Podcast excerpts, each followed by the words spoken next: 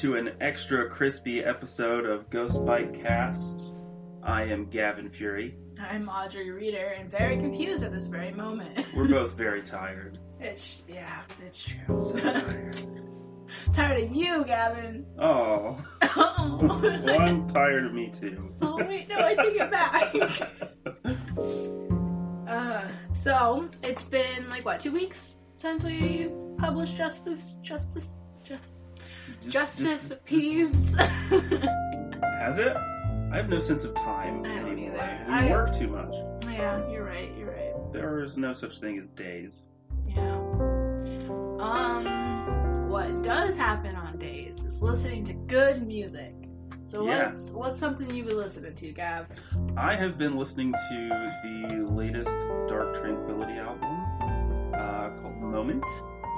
They are one of my favorite Swedish melodic metal bands, and they put out a new album in I think November, and it's been making me happy. I really like it because it's it's very heavy, but it also um, is very melodic, as the the subgenre implies. Um, but it's also not angry. It's not angry. it's very it's very life affirming in its heaviness.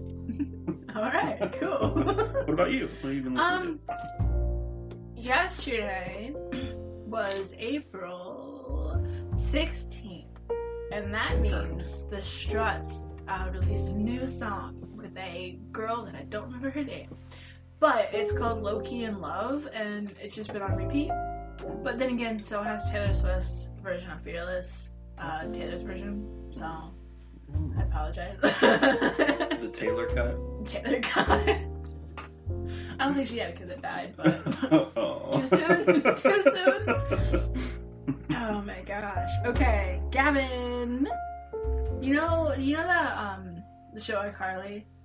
I'm aware of Okay. that it exists. Do you have you seen like all the memes about Gibby?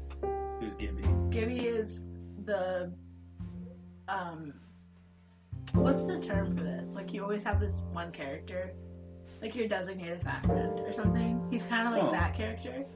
Um, a stereotype? So yeah, stereotype. He's your stereotypical fat guy who was funny. Uh, so like he's always ripping off his shirt and everything, and always going Gibby. But Holy shit. it's, oh my god, do you seriously not know these memes? no. Oh, I'll have to show you after this. But um, um, what was I gonna say? Oh, iCarly. The basis plot of iCarly is the two girls, the two main characters have like their own little web show, right? And one of the little segments, uh, it's about Gibby and what he's thinking about, and the little theme tune is "What's Gibby thinking about?" And so that's what how I'm gonna do this next part. So what's Gavin drinking today? Well, we are recording this at like 10 in the morning, so I am it's currently 10:57. 10:57. Wow. We got a late start. It takes us a long time to set this up. Yeah. Uh, but uh, I'm so I'm not having a beer. I'm Not saying there's anything wrong with having a beer at this time. Live your life. Um, but I'm ha- I'm having coffee. I French pressed some uh, Blue Rose Ethiopian single origin. Blue Rose is a uh, new-ish coffee shop uh, downtown Parkersburg Market Street. I can't remember the exact address, but I've been really digging their coffee lately. Uh, they have an online subscription service uh, where you can order it, which really works for me because I work 12 godforsaken hours every day. And so I don't have time to get to a coffee shop during normal coffee shop hours. Um, but yeah, it's it's nice to have a, a local place to support again because it seems like every time we have a decent coffee shop, it turns into shit. Like they make all these promises about all the different beans they're going to carry and local roasters and everything, and then it's just like a matter of time before it turns into a bar instead, or something that's actually going to work because nobody around here gives a shit about anything. Yeah, you're Um, yeah, that's that's what I'm drinking. What are you drinking? water. Yeah. oh, um, before, excuse the click. Um, before we go on, I would like to share a It's not really a poem, but just an insert. I, I read it as a poem, I'll tell you that. So when I got to Gavin's house this morning, uh, there was a notebook on his counter, and so I picked it up because that's where I write like our flow chart for the day for our podcast. And I started reading the first page, and it was just beautiful. So I'm gonna read it to you now. French vanilla mocha hybrid, like the best cup of coffee and on a pillow. That's what the mouth feels like. Drinking coffee filtered through a Tempur-Pedic. This is fucking NASA technology right here. As anybody who listens to this knows, I am into beer, and so I write not necessarily reviews, but I just reviews. take no, whatever. Uh, I, I don't like to call them reviews because I'm not technically but I like to take notes on what I'm taking or what I'm tasting, and I've had a lot of beers. I'm coming up on seven thousand unique beers. So many years. yes. Uh, and, and I've kept track of, of all of them. So uh, she found an old notebook where I, you know, I don't I don't try to write the official thing, you know, online in the moment. Um, always, especially if I'm doing a marathon type thing. So I keep a notebook and just jot down notes as I'm drinking. And uh, the further I get, the more interesting they become. The sloppier the and nose. also, yeah, uh, my handwriting sucks under best circumstances. There's another one that I found as well while I was looking through the notebook that it's just something I feel like needs to be shared. Uh, so if you follow us on Twitter, we already posted that link this morning. Uh, but Gavin wrote an article on the top 10 beers to have with chicken nuggets. Which actually turned into the top eight. Yeah, but Two this. two beers turned out to be quite shit with chicken nuggets. Oh, shoot, which ones No. were they? No, I, no, it's actually it was a it was planned to be a top ten because ten is a nice round number, but uh, I wasn't able to get a hold of ten ideal beers at, at that moment. It was something I just decided to do one afternoon, so I was like, I sat down and made a working list in my head and, and jotted it down, and then ventured out to see if I could track down all the beers, and um, some of them I ended up cutting because I reconsidered, and, and availability was an issue on some, but yeah, if you do look at that article, um, every like little like not subgenre, but like every little every every beer. So it, I talk Yeah. about each beer individually. It's a listicle kind of. yeah, uh, so like every uh, little like bullet point, whatever you would call it, uh, it, ha- it has its own picture of that beer surrounded by nuggets, and it's amazing. It's it's so beautiful, so artsy, so indie. I forgot all about it until you opened this notebook and found the like working list from before I read it. Well, if anyone's interested in knowing what they are and don't want to read the article, uh, sorry, Gavin. Uh, Trugs. Trogs Nugget Nectar. So I think uh, out of those beers that are written there, only one actually made it onto the list. Oh wait, seriously? Yeah, that Well, was Mad Tree Shade. Well, his original list, you have to go to the article for the actual list, but his original list was Trogs Nugget Nectar, New Belgium Fat Tire. what is this again? Laryngitis Little Scorpion. no! it's Lagunitas Little Something Something. Lagunitas. Yeah. When I first read this one, I really thought it said laryngitis, little scorpion something.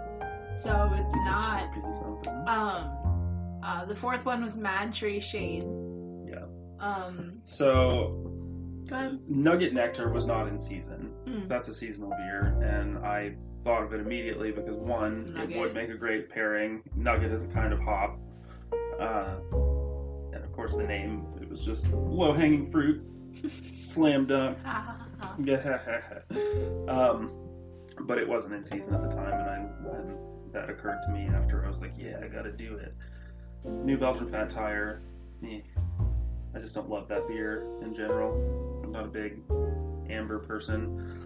Um, Lagunitas Little Something Something uh, is a good beer, and it would be good with nuggets, but I decided I didn't want to give them shout out.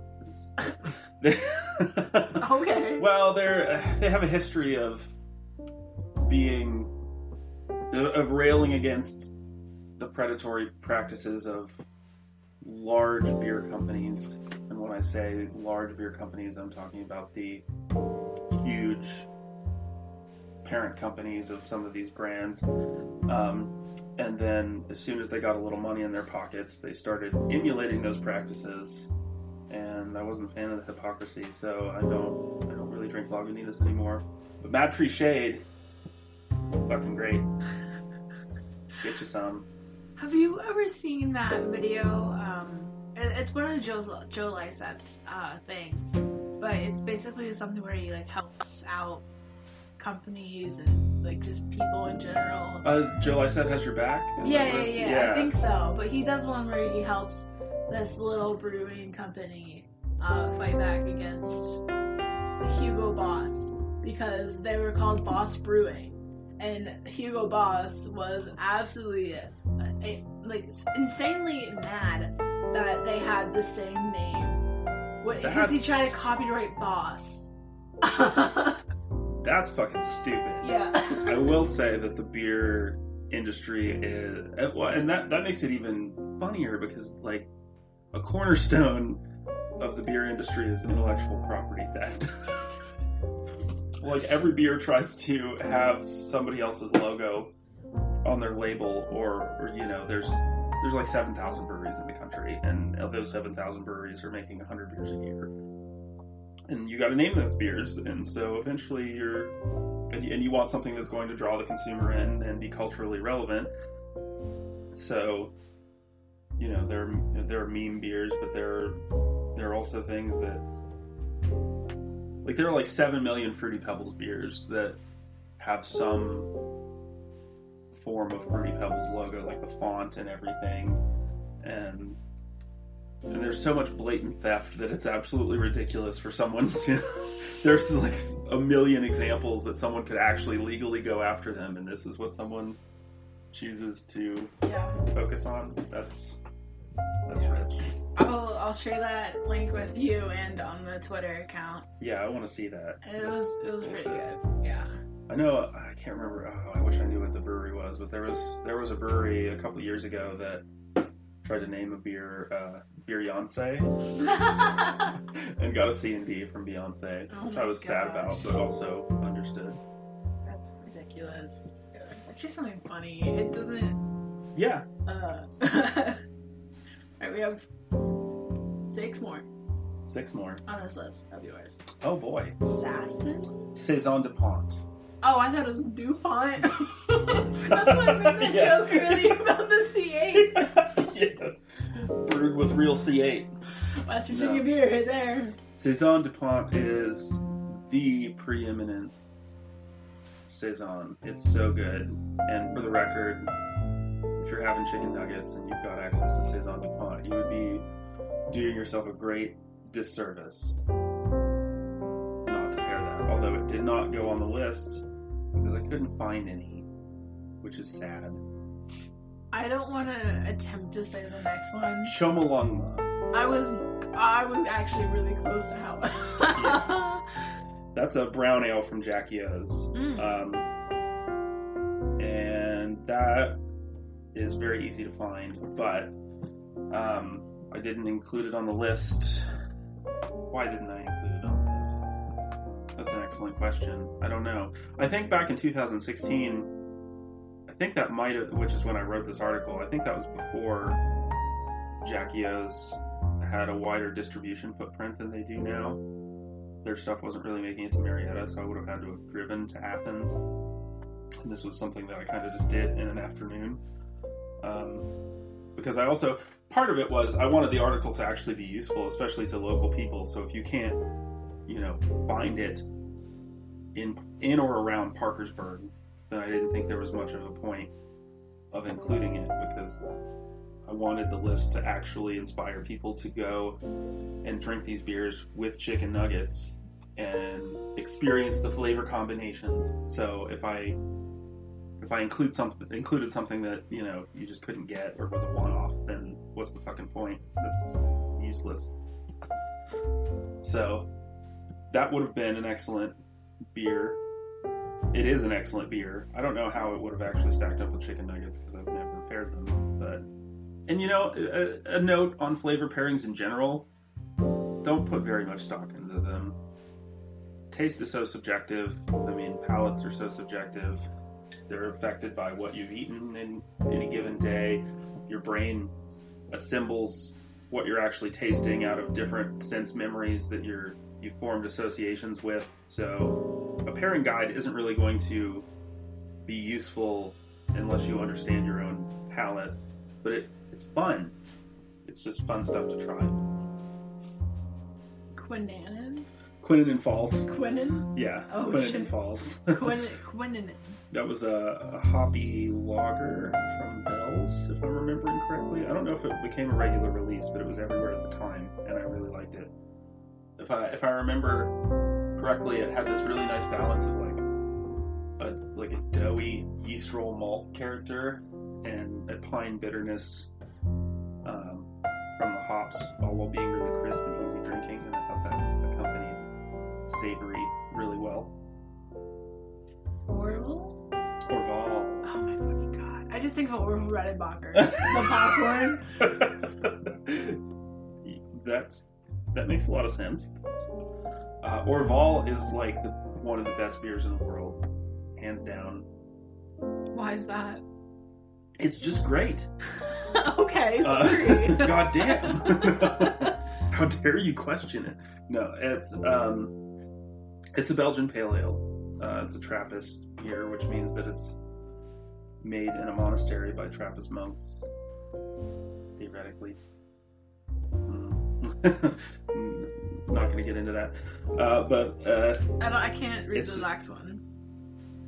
it's just a great beer. If you have a chance to drink it, drink it. Which you could if you wanted to. It's around.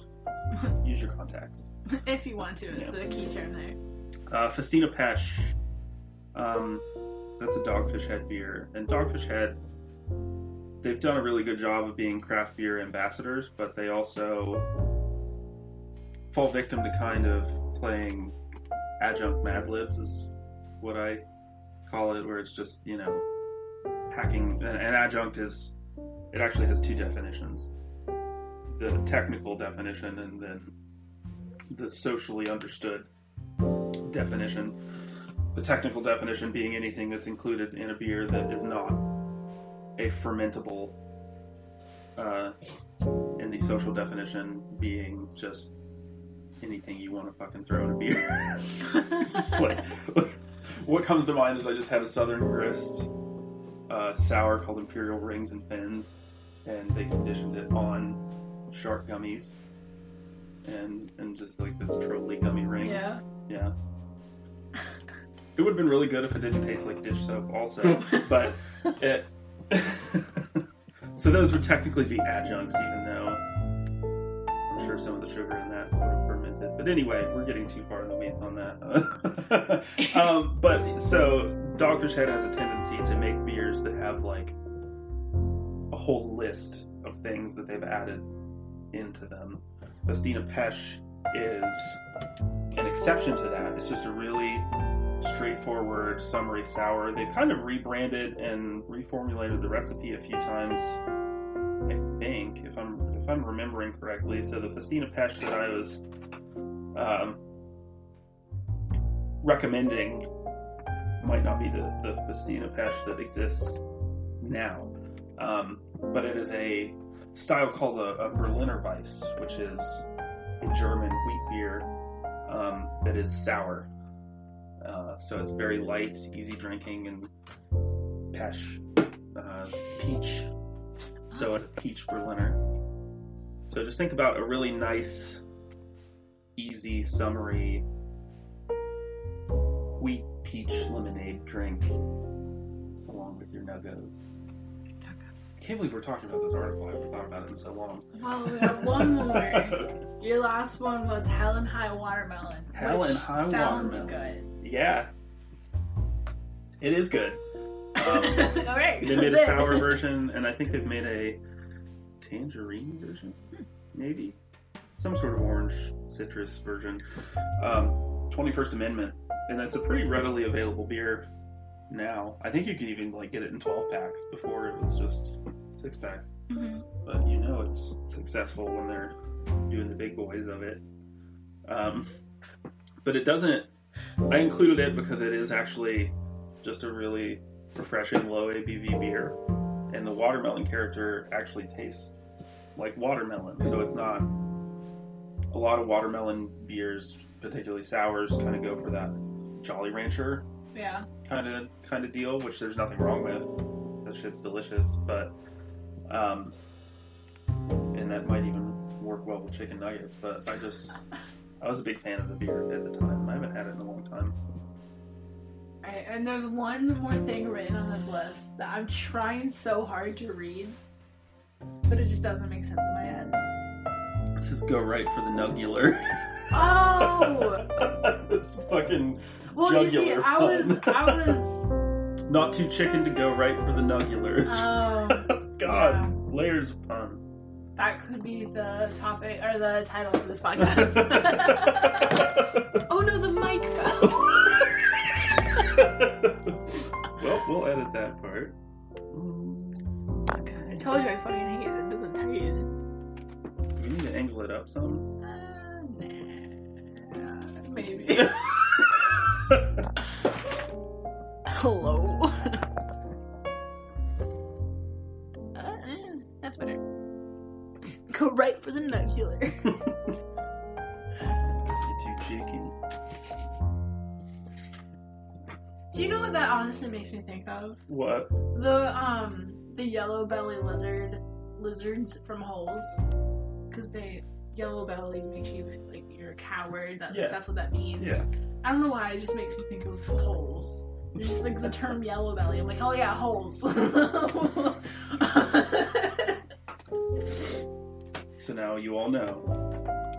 Audrey thinks about holes a lot. Out of context, that could be taken very poorly. Um, Gavin, Yes. last week or last episode, Mm. we talked about. Yes, we are. We talked about Hidden Life. Yeah. How you watched half of it, or an Yes. hour and a half of it? So I, I meant to watch all of it, but the main topic of today's episode is burnout. And I didn't get to all of it because I'm burnt the fuck out.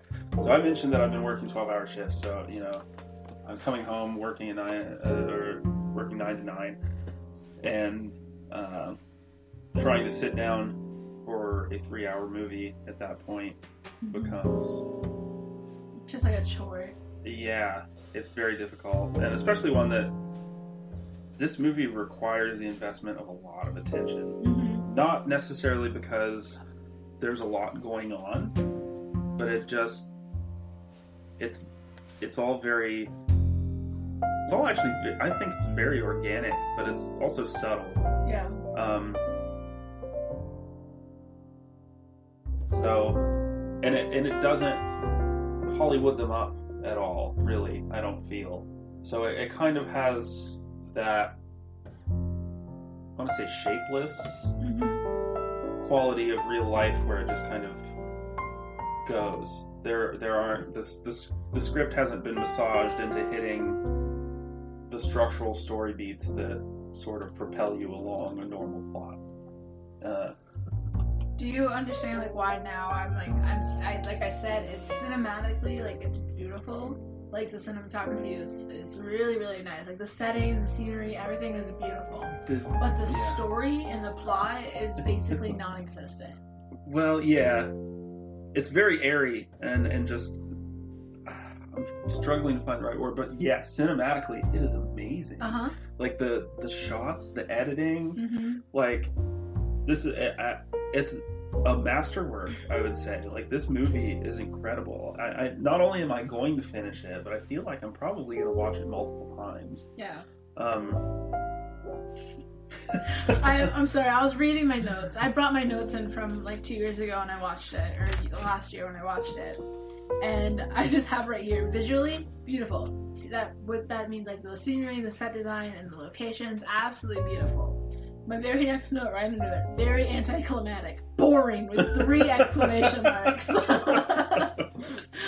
So I would agree that it is boring, but one thing that I will say is that I don't necessarily think boring is a knock against. it. Oh no, absolutely not. But it's it just something that. you watched, and the entire time you're just kind of like, mm, I could be doing something better.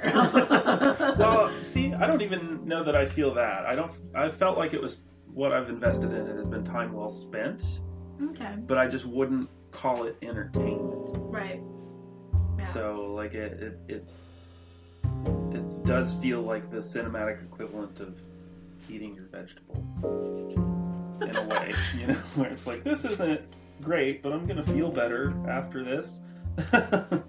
uh, but yeah, I just want to talk a little more about the set and setting a little more. I mean, it makes Austria look like. I mean, is it is it actually filmed in Austria? Because that's where the, the, the historical event took place. I know it was another country for sure. I just don't remember exactly. Oh, It definitely not America. was. Oh, Yeah. no, nothing looks like that in America. I'm pretty sure that it was Austria. I swore in the beginning that I was going to commit to being confidently wrong. So I don't know the answer, but I'm going to say that this was filmed in Austria. Okay. and if I'm wrong, so be it. But it's just, and everything, every shot is so vast. Like you're mm-hmm. never close enough to a character that you don't see the landscape behind them. Yeah. Like the, the, the this village is a character in the movie. There is actually a part which you should have seen it already that I absolutely hated. Um, where it was like super super close and just got like jumping back and forth between characters. Hmm. Um, I think it, maybe it's when he's arguing with the mayor. yeah, in the in the town square, Yeah. that was honestly like my least favorite part Well, because it was kinda, just you so weird. It felt like like a million flashbacks. It it was was so displaced. The, the movie does a thing where like a character will have will be having a conversation, hmm and then it'll cut to an event that is like happening after that. Yeah. But that conversation will continue as a voiceover. hmm So it's like trying to connect what they're talking about to Yeah. another event, and it's interesting, but it also makes the experience of trying to process Right. The the chronology of what's happening very slippery Mhm. 'Cause when they- disorienting. If you notice, when they cut back to that same conversation, the mouths aren't moving. So it's like they're just staring at each other. So Yeah. it's not lining up whatsoever. Or there'll, there'll be places where you know they're having a conversation and it'll do that, and it'll Mhm. cut back to the conversation, and it's in a different time and place. Yeah. You know, like they were in the town square, and then they'll like be in his barn. You know. By the way, I guess we should say spoilers for A Hidden Life.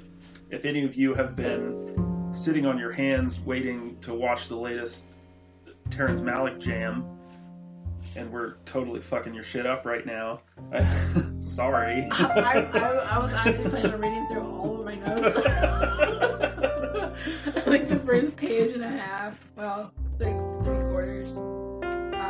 Because literally, I just gave up at this point. Because I wrote, I literally wrote it all out. Like all of this, like halfway through the page is 30 minutes, and then through that page to the next one is an hour, and then ha- three fourths of the way down is an hour and a half, and then from here I just gave up, and that was at the end. So 238. but all, honestly, I, uh, as difficult as it is to parse that stuff, I, I do kind of feel like the, the slipperiness of the chronology and everything is a service to the filmmaking and the story itself because it's based on something that actually happened. And Mhm. you know, I've, I've gone through phases where I'm really into creative nonfiction, and when you're trying to write or make something about something that actually happened, specifically even something that happened to you, uh, there's you know kind of I don't know if it would technically count as imposter syndrome or something kind of sets in where it's like, well, do I remember that correctly? Or, you know, who's to say that it actually happened exactly like that? Or, you know, so there is kind of a. So to treat it as almost dreamlike Mm-hmm. makes a lot of sense and seems really authentic. Um, but also the, the stories like or the themes are really centered in a religious place, and that was something that I wanted to get into. But this, uh, you know, it's the first like 20 minutes of the movie isn't showing you anything except how good this guy's life is. Yeah. Um, it's Well, Franz. Yeah. His name's Franz, right? I don't remember. Yeah, Franz and um, shit, can't remember his wife's name. But like they just have this. It's just talking about their perfect little pastoral life. They're in this valley. They're surrounded by gorgeous mountains. It's so disconnected from anything world. Like you almost forget what time period it is because Mhm. they're they're so isolated and everything's so idyllic. Yeah. Like I it, I had to keep reminding myself that this was taking place during World War II, and like when he first goes to to be called back, you know, like when they're going to the train station, that's the first Mm-hmm. industrial or modern Yeah. thing that you see. Um, but it's almost like they're in an Eden, and they and they talk about, you know, we lived above the clouds, Mhm. and that to me, you know, it brings to mind, you know, like heaven. Yeah. You know, you when you're in heaven, you're in this perfect place, and time doesn't matter. You're just when you're in eternity, there is no flow of time. So just seeing these little snippets that don't seem to communicate any sense of time or chronology seems to help establish that theme to me in the beginning. And I I like that. As much as it is difficult to pin down a narrative structure with that, I don't think narrative structure is the most important thing about the movie, if that makes sense. To me, it is. like coming like literally coming from like a filmmaker standpoint which like i'm not like the most experienced i'm not like scorsese or whatever you know like i'm not a big time filmmaker or anything like that but you know i've gone through the classes. I've gone like i've worked on a couple feature films here and there which fun fact just real quick um uh, the other day i was on facebook because someone tagged me in something one of my old classmates and um, the movie, uh, the Billy Crystal movie that I worked on Yeah. in 2019, is finally going to be released in Oh May. shit, no, I read about that. That's the one you worked on? Yeah, the Oh, Here I almost- Today. Yeah. Yeah. I almost texted you and it was like, your boy Billy Crystal's doing some shit. yeah, no, that's the one I worked on. It was because of COVID. It was in post production forever. Uh, it's hopefully going to be released May 7, and I'm in IMDb for it twice. Nice. it's so cool. Um. Anyway, back to the movie at hand. um, I think that was an important aside. I think so too. Um, ah, it's so cool. That is so cool. I showed everybody at work. I'm like, look I'm there. it's so cool. anyway, back. um, for me, um, uh, just order. It has to be. Like I understand flashbacks because like it just sometimes it just makes sense. Like one of the worst things you could do is basically have that character come out and be like, oh yeah, I remember when this happened because blah blah blah, and now that's why everything's like this. Like that's awful. I fucking hate that shit so much. Um, there's really no way to get around it unless you have like an entire story about it, you know. Uh, but sometimes it's just necessary. Um, but for me, it was just the timeline was so confusing for me. It I, is. it just didn't. I, that's like one of the, the biggest things I have with it. Um, but also a lot of my my gripes with it was just the camera movement in general. Um, because for me personally, I like like if I'm filming something, I prefer everything to be on sticks, like tripods. I just have it all static. Um, but shaky cam. yeah, I do not because this one this movie was all camera verite, uh, or not camera, um, cinema verite. Um, so that means it was all like on a like an Easyrig or um, um, just handheld, whatever. So it was always following somebody. It was always camera like handheld, Yeah. you know. Um, so it was always always moving. Um, I don't I don't know if there's sticks in it at all, but it, because of that, a lot of the heads were cut off in the in some of the scenes. Uh, it was always shaky, always janky camera movements. Um, there was also just a lot of like random jump cuts uh, that didn't make any sense. There are a lot. Yeah, the, he almost creates like I, don't even know how to say it because it's not like montage, but there are Yeah. you know you'll like. I remember one that really stood out, and it, I, I actually thought it was really beautiful, but it also didn't make a lot of sense to me. Where you know I think someone was talking to someone in the woods, and it just like Uh-huh. smashes to someone. I think even Franz uh, walking down this road, and you just see the whole horizon in front of him Yeah. and it was just some really weird editing choices, but I think aesthetically, I found them interesting, Mhm. even if they didn't make sense. Mhm. I think that like there's some attempt at symbolism Yeah. in some of them, yeah. but it like it's so quick Mhm. that you can't really catch it. yeah. anything. I feel like this is a movie that if you don't watch it at least a couple times, you yeah, you haven't definitely, really seen it. yeah, you definitely have to sit down and watch it. Like that's what I do for all of my friends and stuff. Like I have notes in here, um, probably in here from like something that Jake has done, uh, and I just watch some stuff like five times through. I'm like, okay, this, these are my notes, and then I, I give them to him, But she doesn't really ask for, it, but it's what I have to do because I can't watch something without analyzing it. But um, back to the like cam- or cinema verite with all like the, the movements and stuff and how I prefer sticks.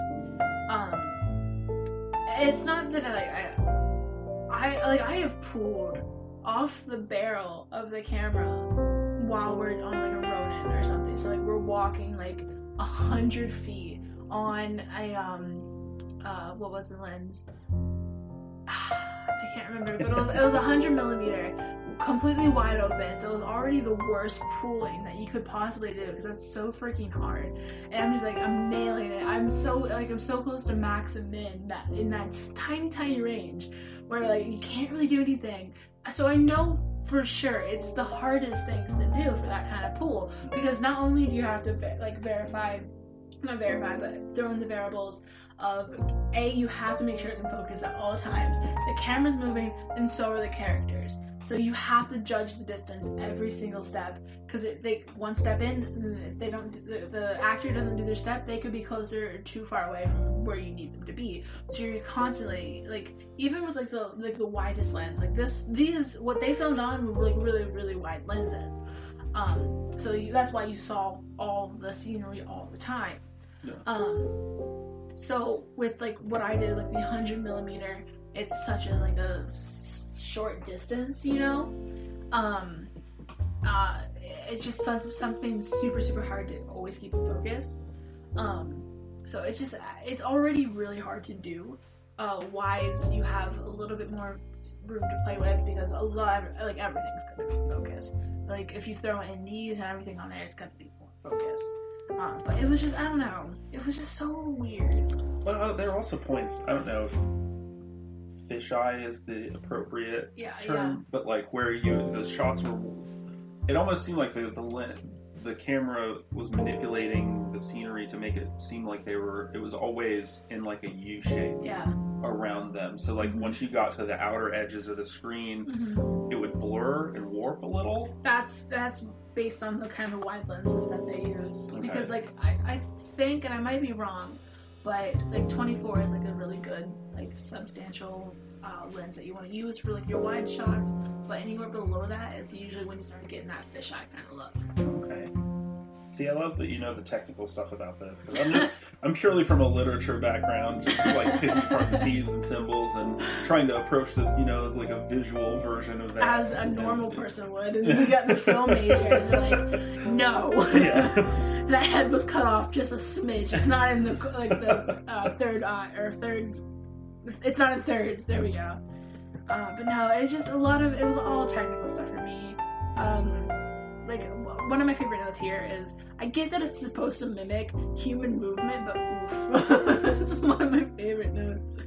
Um, but I don't know. The timeline was confusing, and all the words traveled like the word traveled so fast. Did you ever pick up on that? Like they could be like, "Oh, this person doesn't want to follow the Nazi um, uh, rules and regulations," and then the entire village knew that within like a second. Yeah. that was so. Well, weird. I mean, part of that is it seemed like a second, but we also don't have a firm grasp of the passage of time. right because there is So- no timeline. But but also, I mean, small villages like that. I mean, this is this is an era before social media and you know how things how fast things spread across the internet. Like people talk to each other, Mhm. and, and that's how they stayed yeah. abreast of current events. And so, with a, a tight knit village like that, that is so isolated from the rest of the world, communal knowledge is really important for them to continue functioning as a community.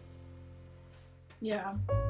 It's just like with that though, one of uh, with the whole timeline thing, um, I honestly couldn't tell you where they like resided in their village because at some point you're like, oh, they live like miles away from somebody, and then the next scene they're just walking up the alley and they're at the house surrounded by people. Like, how does this make sense to anybody? Right, it's very hard to pin down. Like, yeah, because I thought that too. Because I was like, well, their farmhouse is pretty isolated, but then you know he'd be playing in the yard with his kids, and you would see a hill in the background Yeah. with a, a neighboring house on it. Yeah.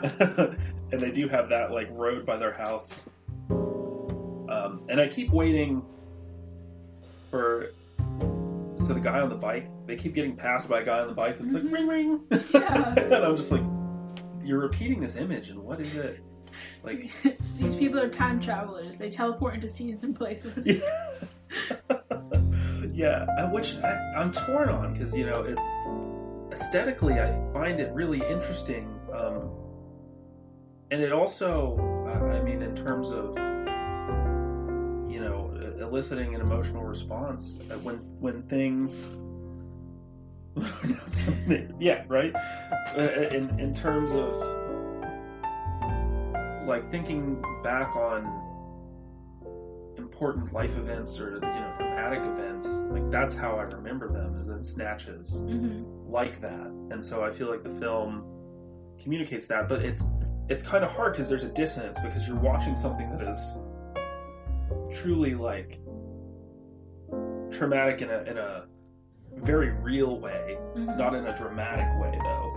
So it's not using any of that elevated imagery or characterization that's presenting to you you know the the moral struggle of this character in a very grounded way. So it doesn't grab you the way you know like your internalized you know the way you internalize the language of film and and you know what it's trying to tell you when it doesn't it doesn't follow that um, so you kind of almost have to work at at uh, understanding why you're looking at what you're looking at or or how it's organized or Mhm. not organized Yeah. which it seems like it's all it all feels very deliberate it just isn't tight but i don't know if it's supposed to be tight you know like Yeah.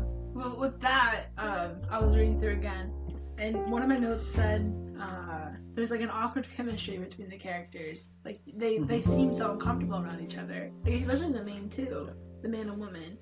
And then right down here, there's a there's a scene with this old man. It's just a close up of this old man. It's the first time you saw him in the entire film so far, and this is probably 50 minutes in, almost an hour. And all of a sudden, he's just crying.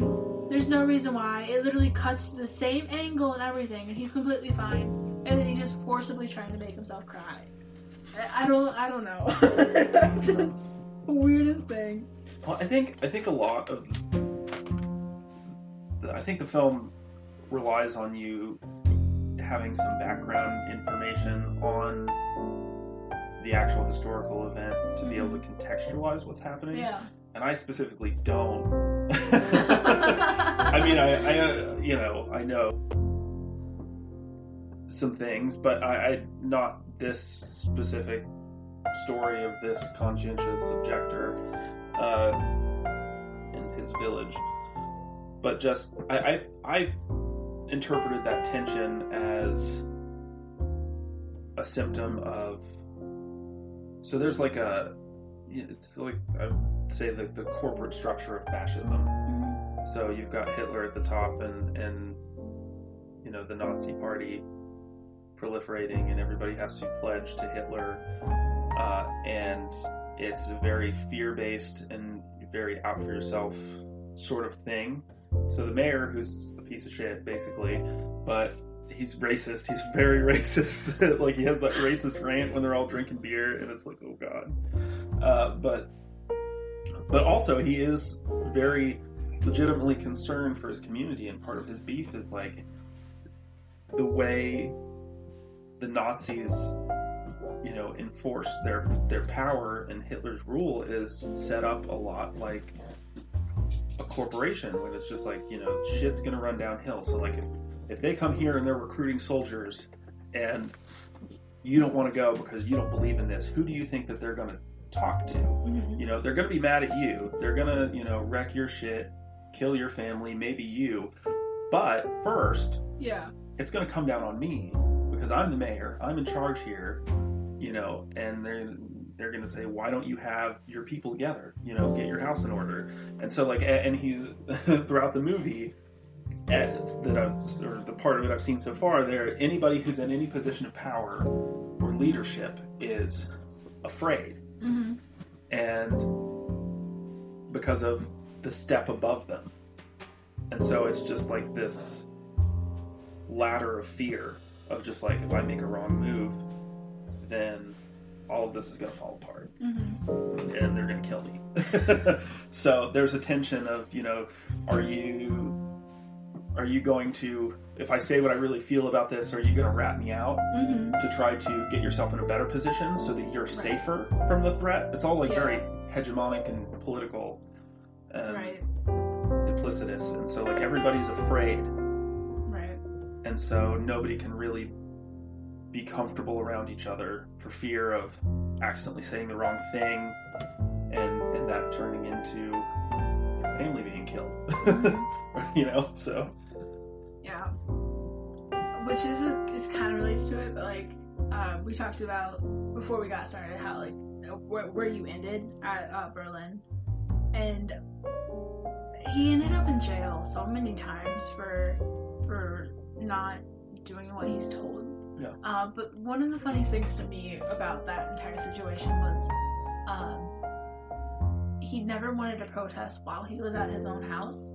Uh, he only did it after he got drafted. Uh, so that just didn't make any sense. well i mean he he didn't openly protest but he I- well, he never did the pledge, the Nazi No. pledge. yeah Oh, and then of course that's when all hell broke loose for him. But that's like basically when he got sent to Berlin. That that well that third time that would have been his third time in jail, I believe. Um, maybe it's the second. I'm not sure. i think it's the second because he he didn't refuse. So he was in the service but it was just like a training thing i felt Mhm. like. He was just hanging out with some dudes stabbing some straw men. And then he went home because france surrendered i think is the how how that went. And so they thought maybe this was over. And then they're calling people back and they send representatives to the town and he's like i got nothing for you. Nope Yeah. not doing this. And they're Yeah. just kind of shocked. They don't know what to do because why wouldn't you enthusiastically sign up to serve your country and and uh and then eventually he's just called back to get drafted essentially and that's when he doesn't take the pledge and they imprison him Well, yeah. The first time we saw him at war, it was like the first ten minutes of the movie.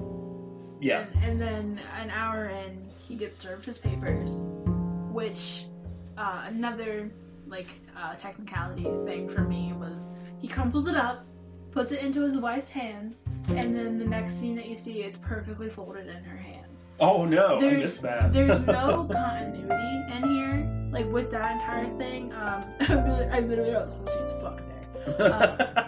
Um, sh- she's holding a rope by a fence, uh, and in her hand, that rope appears in three different spots, or her hand appears in three different spots during the cuts.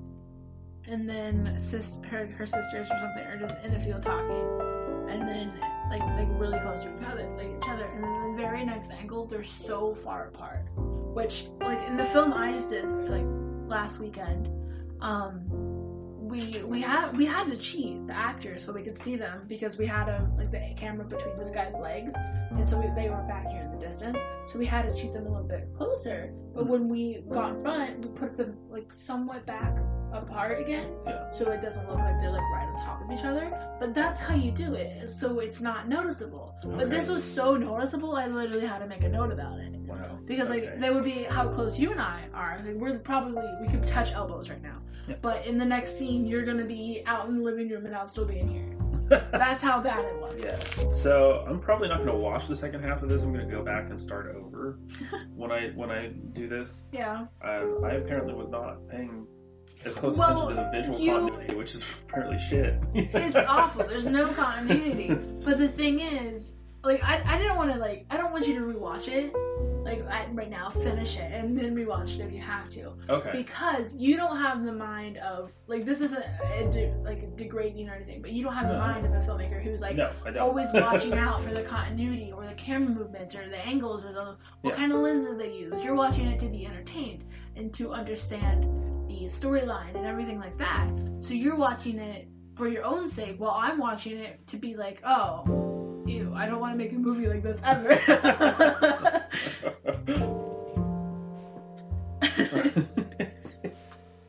what else you got there? Um, I'm just.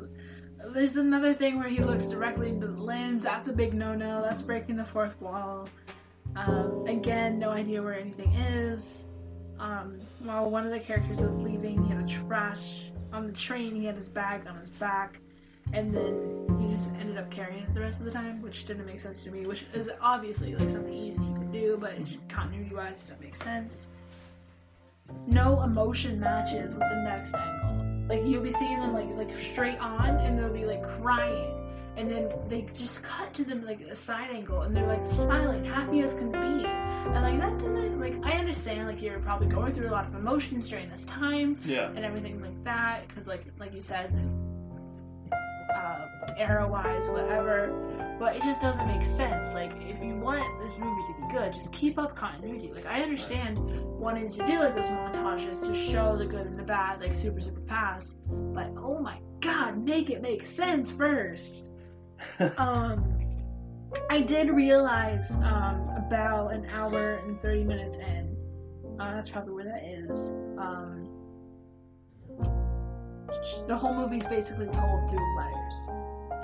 Which I do like, actually. Yeah. hmm I do Um, too, but but it just took you so long to get to that point to realize that.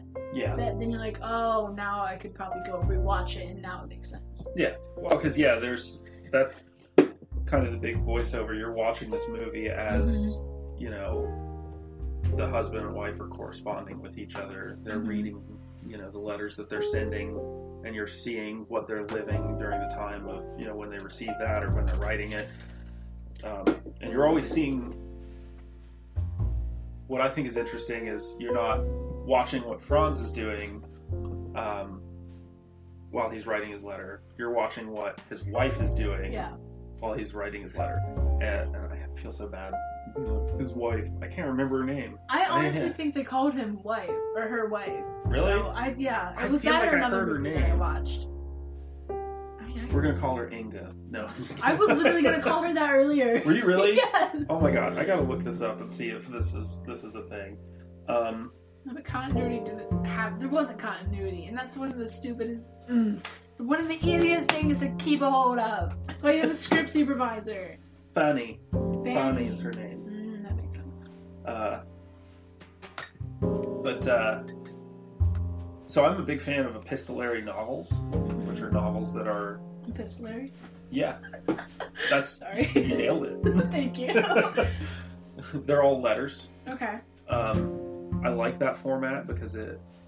that makes a lot of sense. I've seen your like poem letter books out there. I don't know what they're called. Like milk and wine. I don't know. I don't know what that is either. Oh. Uh, I but but I like that format because every it's really good for character development. Mhm. You're understanding who these people are, but also it gives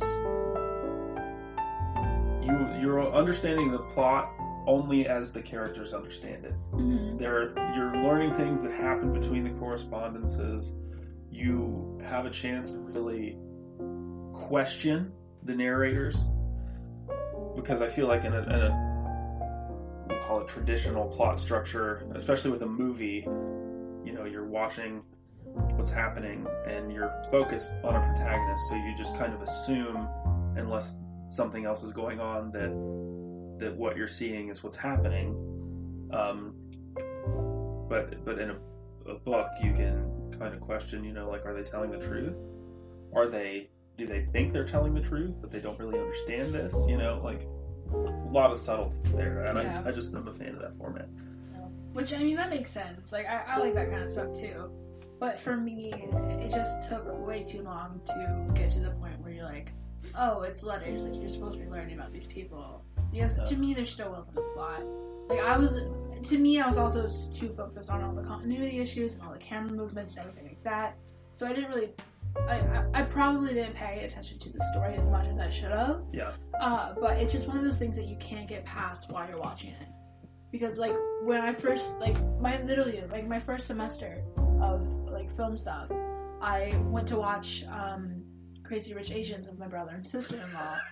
And the entire As you do. time, no, we were at the Oh. uh, movies ten in uh, in between uh, Athens and Nelsonville, Mhm. and I just couldn't watch it. It was it was awful. Like I didn't like the cinematography. It's too crazy. It, no, oh my Too god. rich. It was. It might have. It might have just been the screen and the projector as well. I'd have to watch it again to just verify that. But I didn't like it. It just didn't look good to me. It looked like sometimes when we film something, we put uh, fog in there, which we call haze or atmosphere or whatever you want to call it. Um, so I thought it was just way too much of that. But I don't know if they used it or not. I never really looked into it I didn't care enough. But the funniest thing to me about the cinematography is the cinematographer, uh, his name was Vanya, uh, Sir Sergil or something like that. He is the same cinematographer that I worked under in New York for Billy Crystal's movie. And I Whoa. didn't know that until after I started. So I'm like, I can't really tell him that. I don't like his movie. Can't believe you didn't like it.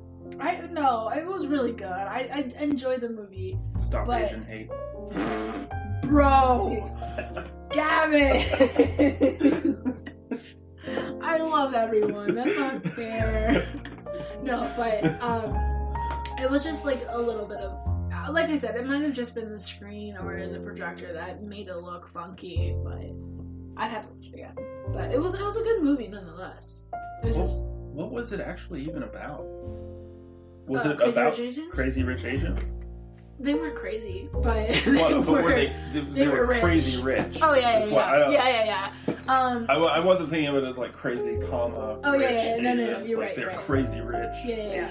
If I remember correctly, um, which I don't know any of the main characters' names anymore, um, but there was this the main characters a guy and a girl, of course, and this girl was dating. They were dating, and he had to go home to see his family. They're having some kind of party. I don't remember what kind of party it was. But at this point, I don't think she knew at all that he was filthy rich.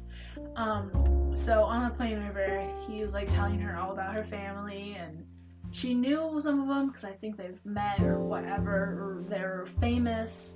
Um, which I mean, that kind of doesn't make sense how she she wouldn't know if he would be rich, but because it was his sister that was famous for sure. Uh, I think she was a model or something, but she went overseas with him to meet the family, go to the party, and uh, it was I don't know, it was really weird.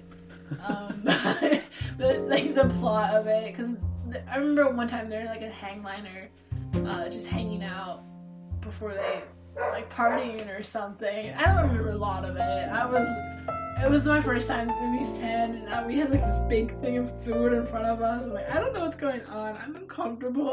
I didn't think my brothers, my brother and his wife liked me, but now they, I think they do. I'm over there enough.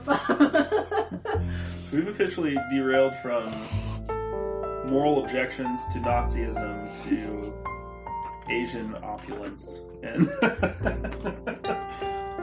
so I actually think a Hidden Life warrants a third part because there's a whole dimension of this film, and it's Mhm. the one that spoke to me the most. That I think if we started talking about it now, we wouldn't actually have time for our main topic. We would have, I could, we could mine a whole hour yeah. more out of.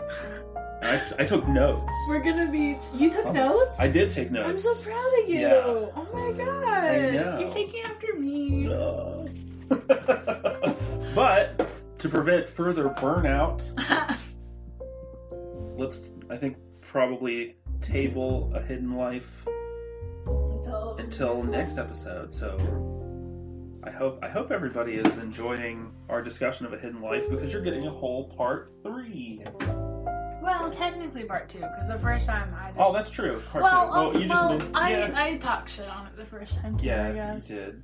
I, it's a good movie. Not really. I take it back. Oh my gosh, I. I think it's. Uh, it depends on your definition of good. So, like with the. Okay, uh, every movie's a good movie because A, it hadn't been made. But I don't know about entertainment wise, oh no no no no no no no, no. entertainment wise, that's where you you come and go. Because to me, it's not very entertaining. Because to me, there's no story, there's no continuity, there's nothing holding it on to be a good movie. Uh, in that sense, in that um, mathematical, um, technical sense. Um, but it, nonetheless, it is a good movie. It, it had great reviews from everybody. Terrence Malick is, a, is an amazing director. It's just no plot, and that's where it falls for me. But I, I absolutely agree that it's not entertaining, but it's also just not the kind of movie I watch to be entertained. Right. And despite not being entertaining, that doesn't mean that I didn't immensely enjoy it. I watched. Um, I'm gonna derail us again, but uh, for the past like three years, my film professor has been like, he gets on me for not watching movies because I don't watch movies, and so he kept like telling our classes like, yeah, you guys need to watch all these movies, all these movies like old hitman, not hitman, uh, gangster movies and everything like that. So last night I watched um, Goodfellas, and Oh. I loved it. It Really? was so good. I don't know why I never watched it before. I've never seen it. It's really good. You should watch it. Okay. What did you watch it on? I had it recorded from two years ago. Wow. Okay. So. I'm sure you can. I I think it's on uh it's on Netflix. I'm pretty sure it's on my list okay. to watch, and then I still didn't watch it on Netflix. and fast forward to the commercials. No, but it's really good. I recommend it. Okay. It's good. It's on the list. My list is growing faster than I can check things off of it, as always Same. with anything. I do. Um, I'm gonna I'm gonna drop an app, kind of like you dropped Tapped. Um, I have an, a movie and um, show tracker. It's literally called TV Time, and it, it keeps you like in track of all the things that you watched and everything. Um, I also have one for books, and I stopped reading when I had to move everything around and work. And I'm very Um, interested in this. But you can make a watch list and you can check off things that you have watched. So, like the last show I'm checked off is the Big Fat Quiz of the Year. Hell yeah. Um, you can make your favorite show. So, like I have a few here, like Over the Garden Wall, Community, Joe Pera Talks with You, Over the Gilmore Garden Wall deserves its own episode. Oh my god, I completely agree with you. It's the best. The movies, like I watched Shining uh, last December, like this past December for the first time. You make your favorite movies as well, so it's pretty cool.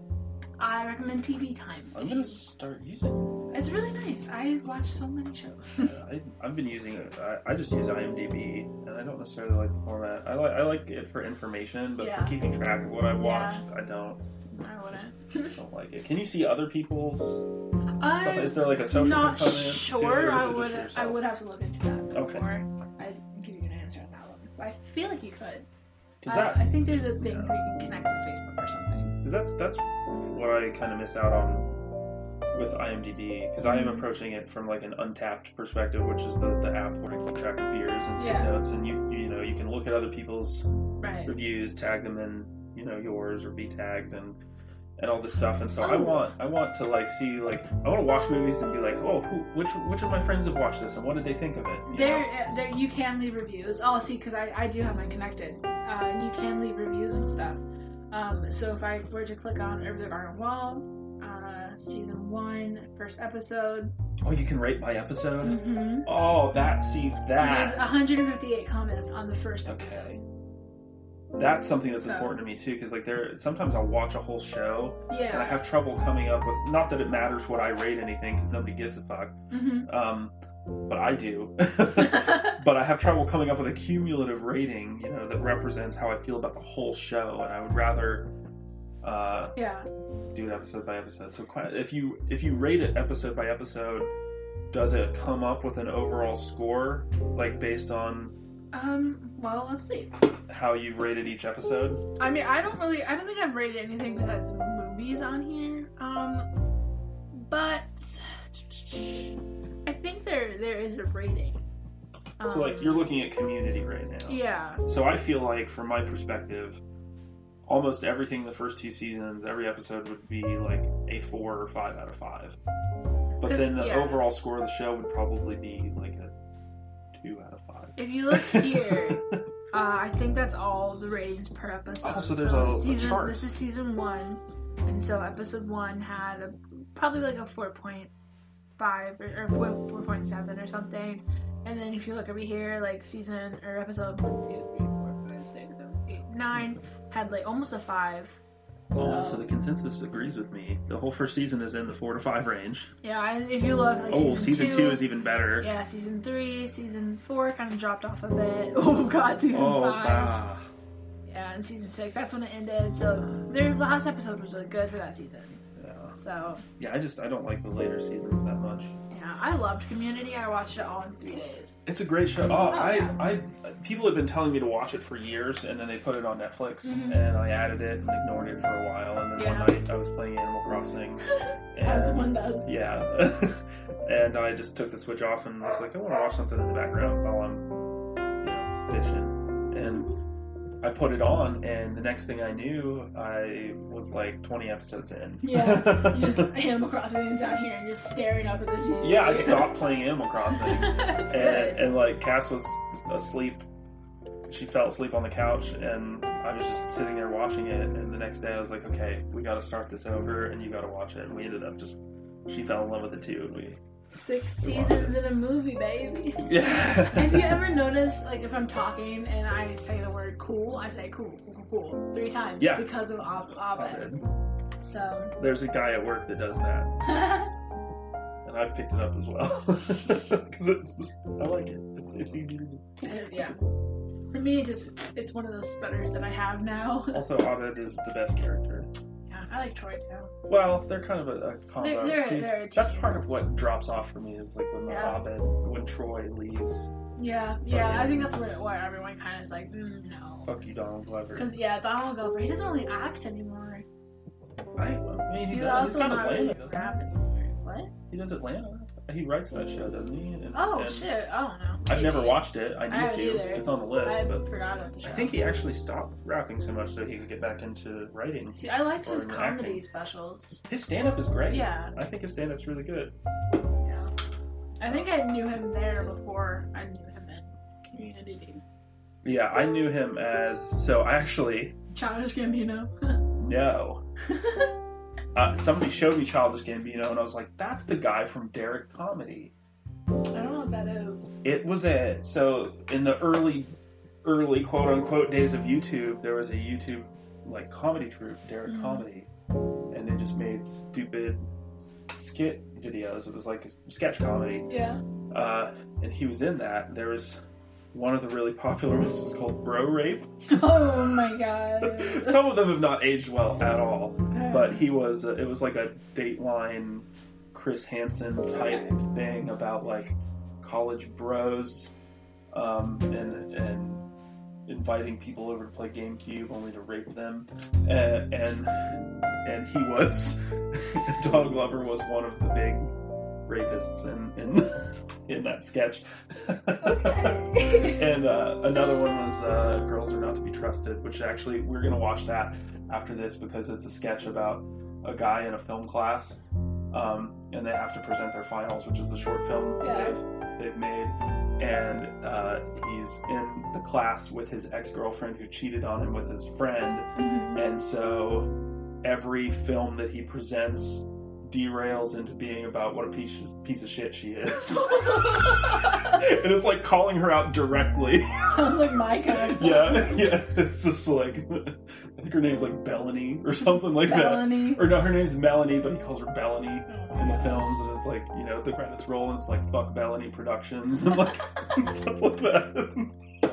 We're definitely gonna watch it. Oh but that's God. where I first saw him, and I, I thought he was hilarious. And then someone showed me Childish Gambino like around right after uh, is it camp? that album. Sure. This summer will be summer camp, Bitch. bitch. Yeah. Yeah. yeah, yeah. um, which I love that album, but someone showed me that, and I was like, I know this voice.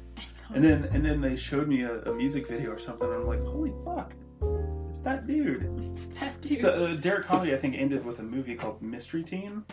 okay. I think. I think that's the title. That sounds familiar to me, but I also might be thinking of Mystery Train. Mystery Train. That's a movie. You might also be talking or thinking about Mike Tyson mysteries. No, I'm not. You should be.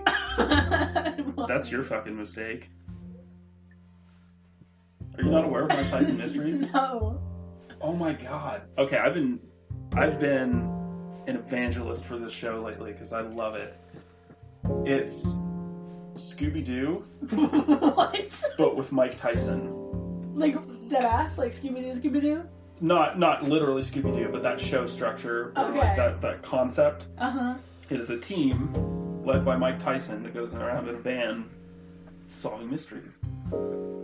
Um, Does he actually support this? Is he the actual character in this? it's Mike Tyson is voiced by Mike Tyson. Oh my god. Yeah. How So old is this? they, uh, I think it started in 2016. It's got four seasons. What? Yeah, it's an Adult Swim show. I Oh, didn't become aware of it. Yeah, right. I didn't become aware of it until a couple months ago when my uh, friend Brienne showed it to me, uh, and I instantly was like, Yes. Yes. so they all live in this house together, and they have a hutch out back full of pigeons, and people will tie mysteries to pigeons and send them to them, and so they just go in and pick a pigeon, and that's the mystery they go solve. And so it's Mike Tyson, his uh, young he, his Asian daughter that somebody left on his doorstep, which I have no idea if that has any connection to reality whatsoever, but there it is. Uh, a ghost okay. Who is voiced by the dean from Community. Oh yeah. Yeah. Uh, and a pigeon is on the team. Uh, he used to be a man. His ex-wife turned him into a pigeon for being a piece of shit. And that pigeon is voiced by Norm Macdonald. Okay. So pretty much, Very interesting Yeah. team. yeah. And they go go around like the mysteries run the gamut. Um, there's a mystery of a woman wants them to come to San Francisco to figure out why her dog hates her new boyfriend. Uh, there, there's a, a mystery about um, a phantasm stealing stocks from this company, or like, like it's it's great. It's great. So hey, should we actually get to the topic of this episode? Probably, yeah.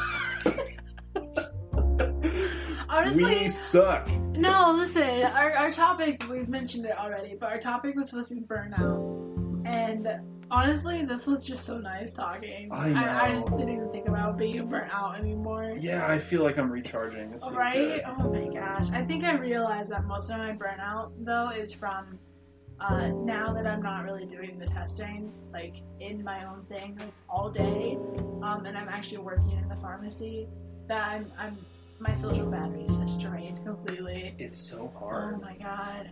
The whole retail structure and model is just abusive, honestly. So we're we haven't really talked about specifically what we do, but we both work in retail pharmacy um, for our own sakes and just to avoid any shit. We're not going to say which retail pharmacy, If you know us, you'll know. But Yeah, if you know but yeah, it's uh, we do not represent the company by any means. This is just our experience, and, and, and there's and there is sort of a fraternity. I hate to, I don't know, Fraternity. not like a literal fraternity like Greek life, but a fraternal thing amongst people who work in hmm in retail Yeah. pharmacy. I, I don't I hate to use the word fraternal because that It is a common implies, yeah, Yeah. kind of like a male thing, but uh, it's everybody.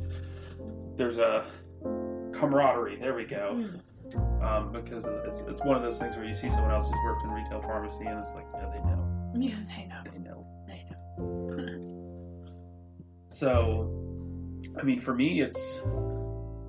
I actually had the regional healthcare supervisor tell me not to work schedule that I'm working, hmm but at the same time, I I don't see a way around it. Yeah. You know, like if I don't, then the, the pharmacy's just not going to run Yeah, the way least- it needs to run. you know, so You know, he stopped in for us the other day too, and um, he asked me like, Audrey, so what's going on with this thing that you were working on? Like, listen, I worked on this thing for three hours. Uh, what? Okay, I'll, I'll explain what I was doing.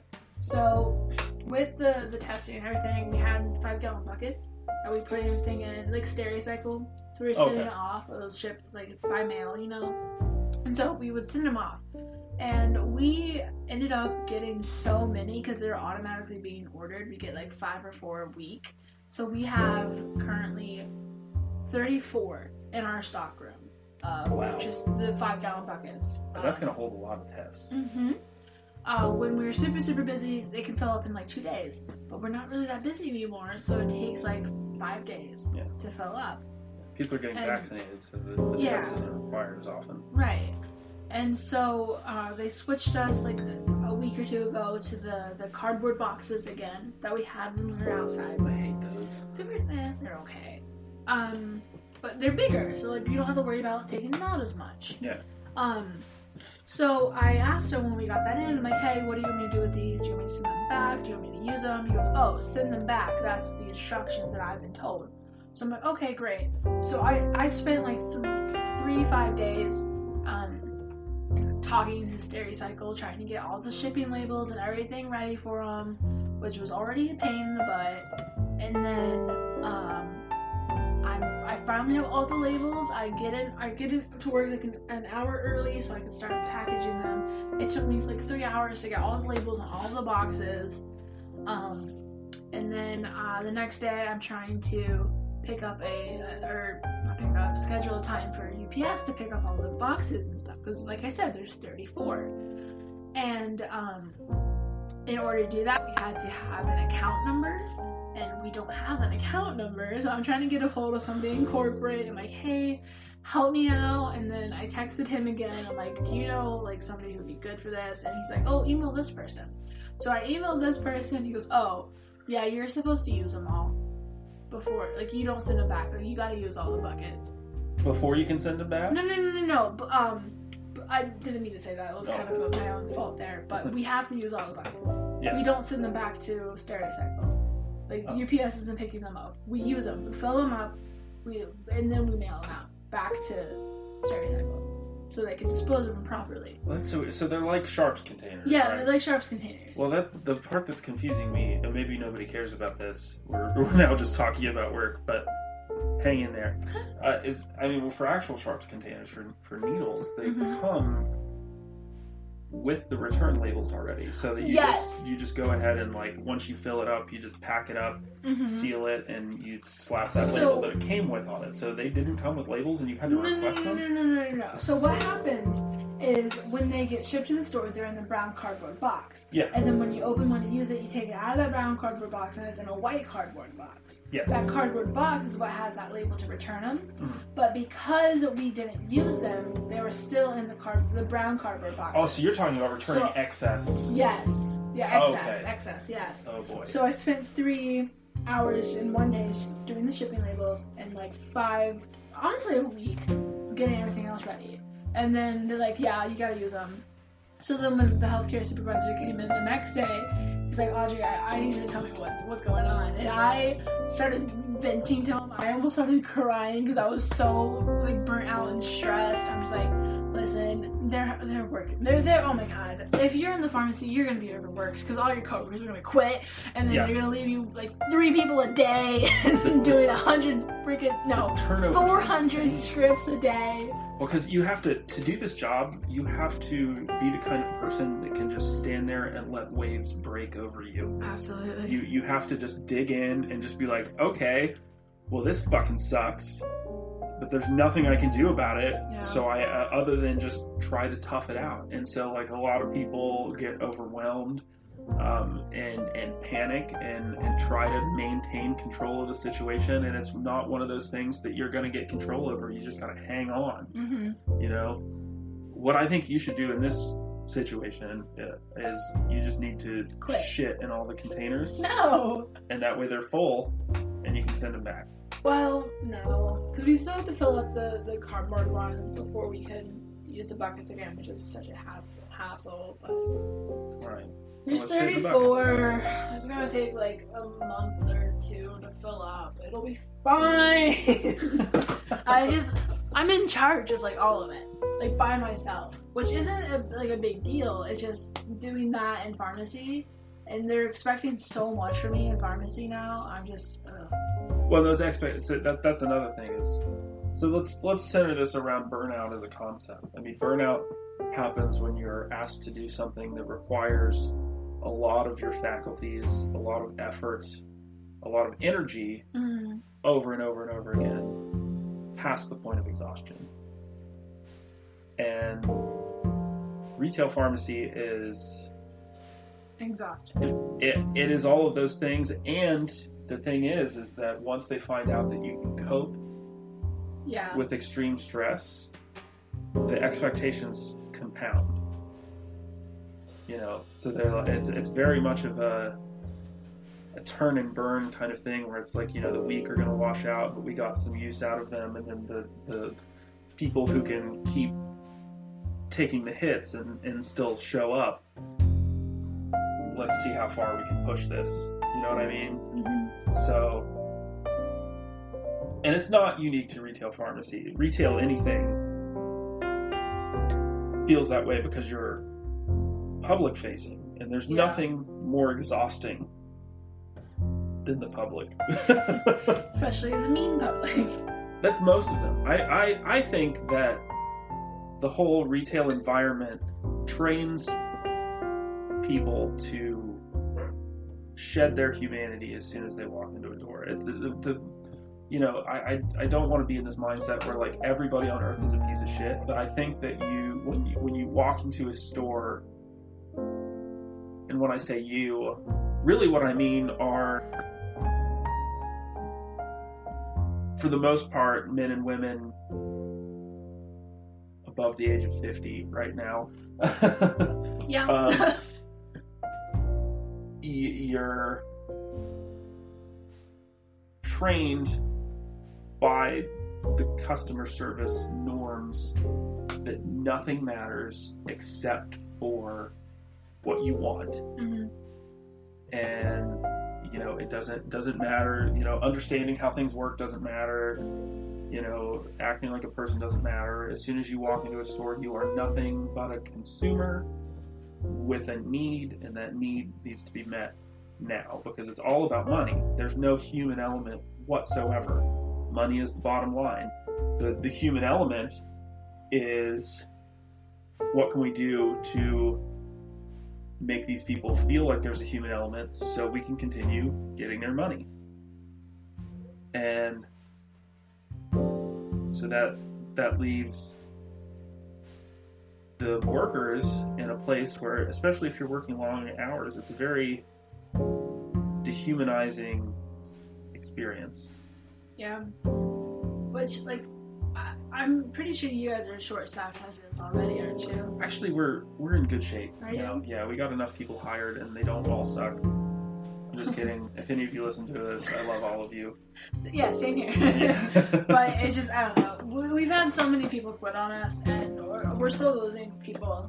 Um, and you're always going to. Yeah, but it just, it's so demanding and how busy you always have to work yourself because if you don't get it done, who is? Because you have many other other choices, you know? Yeah. Yeah, it's uh, Dwight and Lavender.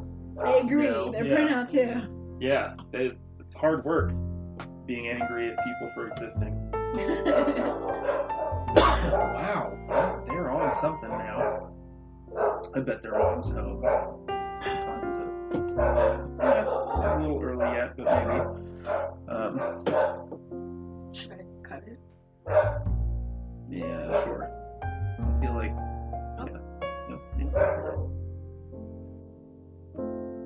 Okay, so we don't, there's not really much to talk about burnout because burnout happens to everybody. Um, and You know, it's just gonna be kind of like dragging on at that point. Well, I feel like so- with the the demographic information that we've gleaned from the people who have been listening to this, I think we're most of the people who have listened to the past Two. yeah, uh, will be well acquainted with what burnout feels like. So there's not much in belaboring that point. Uh, it's it's more of how do you deal with it? You know, how do you in the trenches day in and day out when you're not really getting a break? How do you cope? You know, like because you're not going to get the chance to stop and regroup. Nobody's paid well enough to just stop for a while and then get back into it. You know, you're on the grind, and the the struggle is how to keep your soul intact while you're still doing this. You know, work life balance is difficult for anybody, but when you're in a position where your labor is being exploited and you're trapped, how hold of the human parts of yourself? That's that's the focus of this topic this week. I think. Yeah. I, I, I agree with you there. Um, like for me personally, um, especially back in like uh, October through February, I was going in between uh, working every day to going onto film sets and working 15 hour days for like three times, days in a row, just going straight back into work. I don't, honestly, Gavin, I don't think I had a day off from October to January like the middle of January. I never had a day off because of how much I was working at what either uh, the site or with film. Uh, it it kind of broke me. like that's when I finally learned how to say no. Like I can't do this. I need some time for myself. I need to relieve some stress. Um, so like the only thing that I really do is um, when I when I get to that point of exhaustion is I just have to be alone by myself. Like I don't want anyone around me. I don't feel like talking to anybody. I just need to recharge my social battery, and that means being alone and not doing anything. I just I don't know. Yeah. Just the only way I can I can heal from that. yeah, I I find a lot of value in being alone, and it's hard, you know, because I've got family. I, I mean, I have kids, but I've got a wife and my dogs. Dogs don't count because you can be talk to family. you can be yeah. Well, no, no, not that they don't count as family. that's that's not what I mean. They're Right. one hundred percent family, but but the attention they don't they don't count as. I'm al- I can be alone with my dogs. Right. If that makes sense. You know, Yeah. being alone doesn't necessarily, for me, have to mean being isolated, with nothing, nobody else around. I can, I can be alone in public. I can, you know, be alone with my dogs. It's more of that feeling of not having any other forces or entities entering my personal being, I guess. Yeah. I don't. Know, that sounds really stupid, but uh, on the fly, that's how I'm gonna word it. um, but for me, it's it's difficult because I, you know, that being alone is very important to me to recharge. But at the same time, I'm coming home after a 12-hour day with you know, a wife who hasn't seen me and is excited to see me, and having to find that time to just sort of like, hey, I've missed you too, and I want family time, but I also Just tapped out. recharge, Yeah, I'm totally tapped out. Um, and so, for those of you who have, who have significant others um, or entire families, you do. It's it's difficult to communicate to them how what, what how you feel without making it feel like they're a chore or Yeah. work because they're they really shouldn't shouldn't be if you're with the right person but at the same time if you're really if you're an introvert like me there's no such thing as uh, hmm, how do I want to say this? If you're an introvert like me, there even someone that brings you joy. If you if you reach a certain place, Mhm. You just don't have it in you to interact. So, I mean, what I kind of try to tell my wife is like, hey, I, I would like to be near you, or you know, and, and spend time with you, but can I just be a potato during some of that? Like, can we, Yeah. can we have some time that doesn't demand a lot of, you know, interaction necessarily? Yeah. I No. I, I completely understand. One of the healthiest things you could do in that situation is have healthy boundaries and like know each other well enough to know like what's like, what's a good time to communicate like for something like big, you know, or something like that, or like what's a time a good time just to like chill out, be alone, you know, just, just hang out together. Like you don't have to do anything, just sit on the couch, watch TV, and that's enough for me. Yeah. Um, but not having having that healthy relationship or, or boundaries with somebody who asks like where your downfall is. So like you and Cass, you guys have a good relationship. At least Yeah. how I see it, it it is. We do.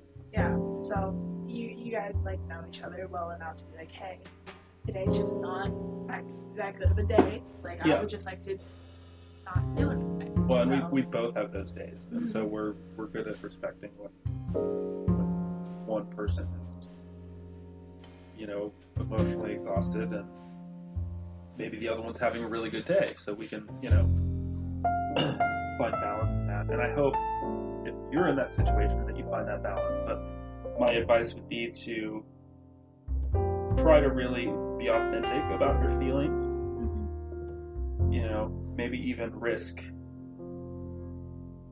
poorly communicating them because if I, I Poorly communicating is better than not communicating at all.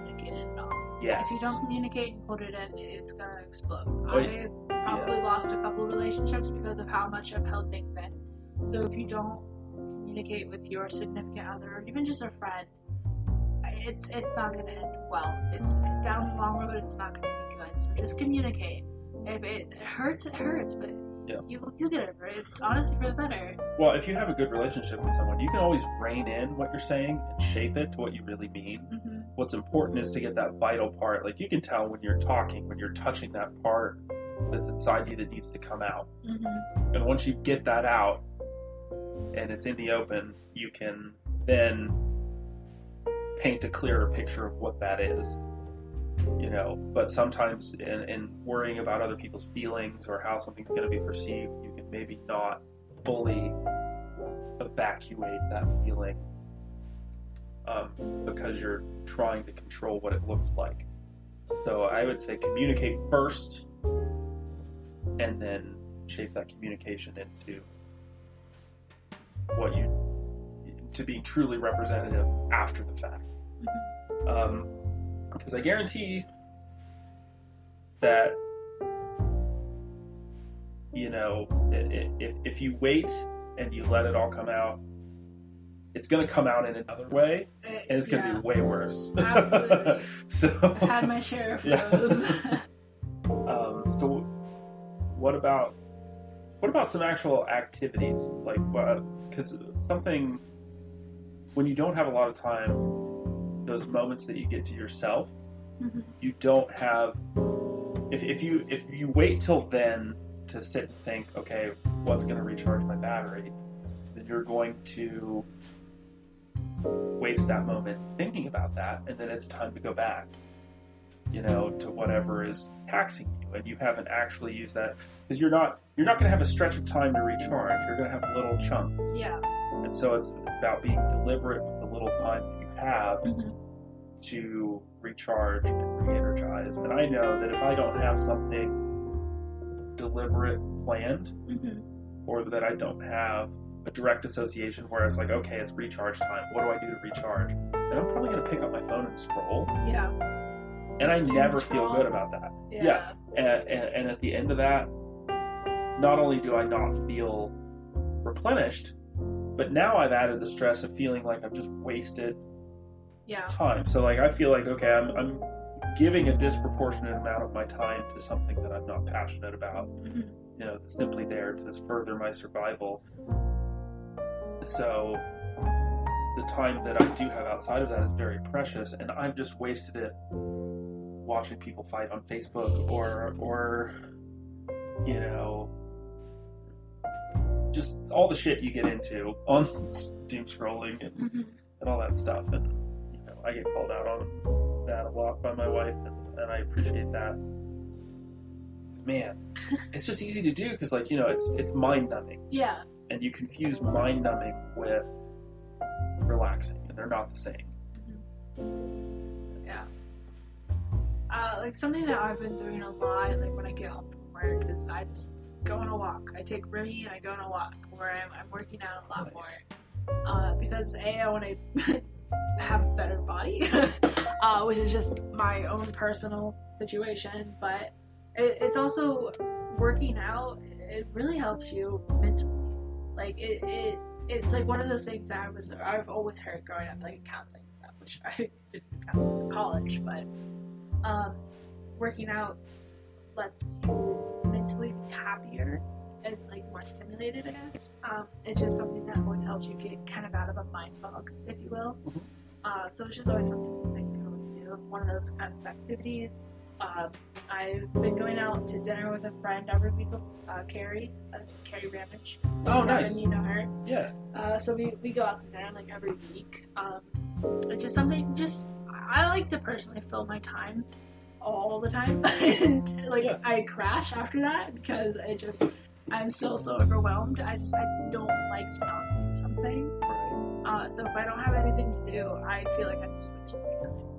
See, and Just I, being an active member of society. I, I kind of feel a little bit of the opposite. I feel like I don't do enough nothing. Yeah. Um, and when I say nothing, I mean just, you know, like when you sleep, your body's doing all sorts of things. It's, it's memories, it's healing stuff. There are all these processes, and I need, and I want to. There are certain times where I feel like I need to just regroup, and the only way to regroup is to just sit down with a cup of coffee, sit down with a beer, yeah. something like that, and just be inside myself and Yeah. not like physically. I'm not talking about like a butt plug or something like that. a spiritual butt plug. No, I No. Yeah. yeah. I, I've done a lot of self-reflecting this pan this Yeah. during this entire pandemic. But no, brain chemistry is a thing. I mean, you know when. So it's like when you have a good meal versus eating trash. Like, you mm-hmm. know, you eat something and you feel like shit afterwards, or you eat something and you kind of feel that inner glow. It's like, oh, I put something good in me and my body feels good. I mean, it, you gotta pay attention to when your brain feels like that. You know? Um, and paying attention to the things that are that are healthy for your soul and for your mind and to gravitate towards those things so like and some of it actually i feel like relaxation itself is kind of a trap Yeah. sometimes because you, you're focused on not expending energy Mhm. and that doesn't necessarily mean the same thing as replenishing right. energy. So sometimes the things that really set me right are actual work. Yeah. So like take guitar, like you know practicing guitar is a physical activity. Um, even if I'm not playing like quote unquote music, because there's a really therapeutic element of you know playing music and it feels good.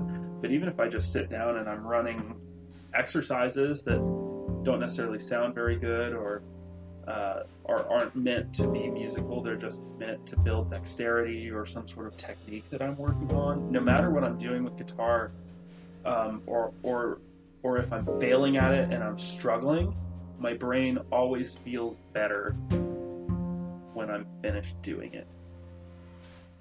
I feel like I, I have that feeling of, I've done something that's positive. I've healed a part of myself. I've worked through some stuff through this activity, you know, and and you've really got to find those things that make you feel that way. Um,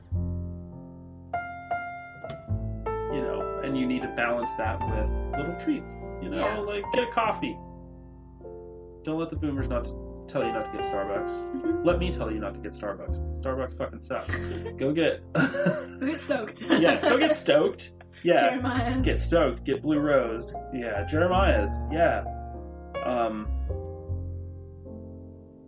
You know, uh, it, and don't see, like, there's so much nuance to everything because you don't you don't want that to become a placeholder. You don't Mhm. want to go like, oh, I feel sad, so I just need to get a coffee, and a Yeah. coffee will fill that Yeah. part of myself. You know, you need to have a healthy balance of that. Like, you know what, I'm gonna get a coffee, and then it's a simple pleasure, and you enjoy it. But it, Mhm. you you can't become dependent on that. You know what I mean? Yeah. Um, you take a shit with some crab dip.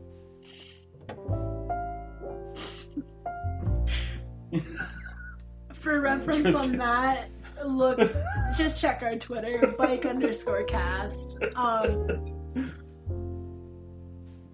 yeah. Never- Never eat on the toilet. That was No. obviously a, Yeah, if you sit backwards, it's like a little tabletop. yeah, you. it is.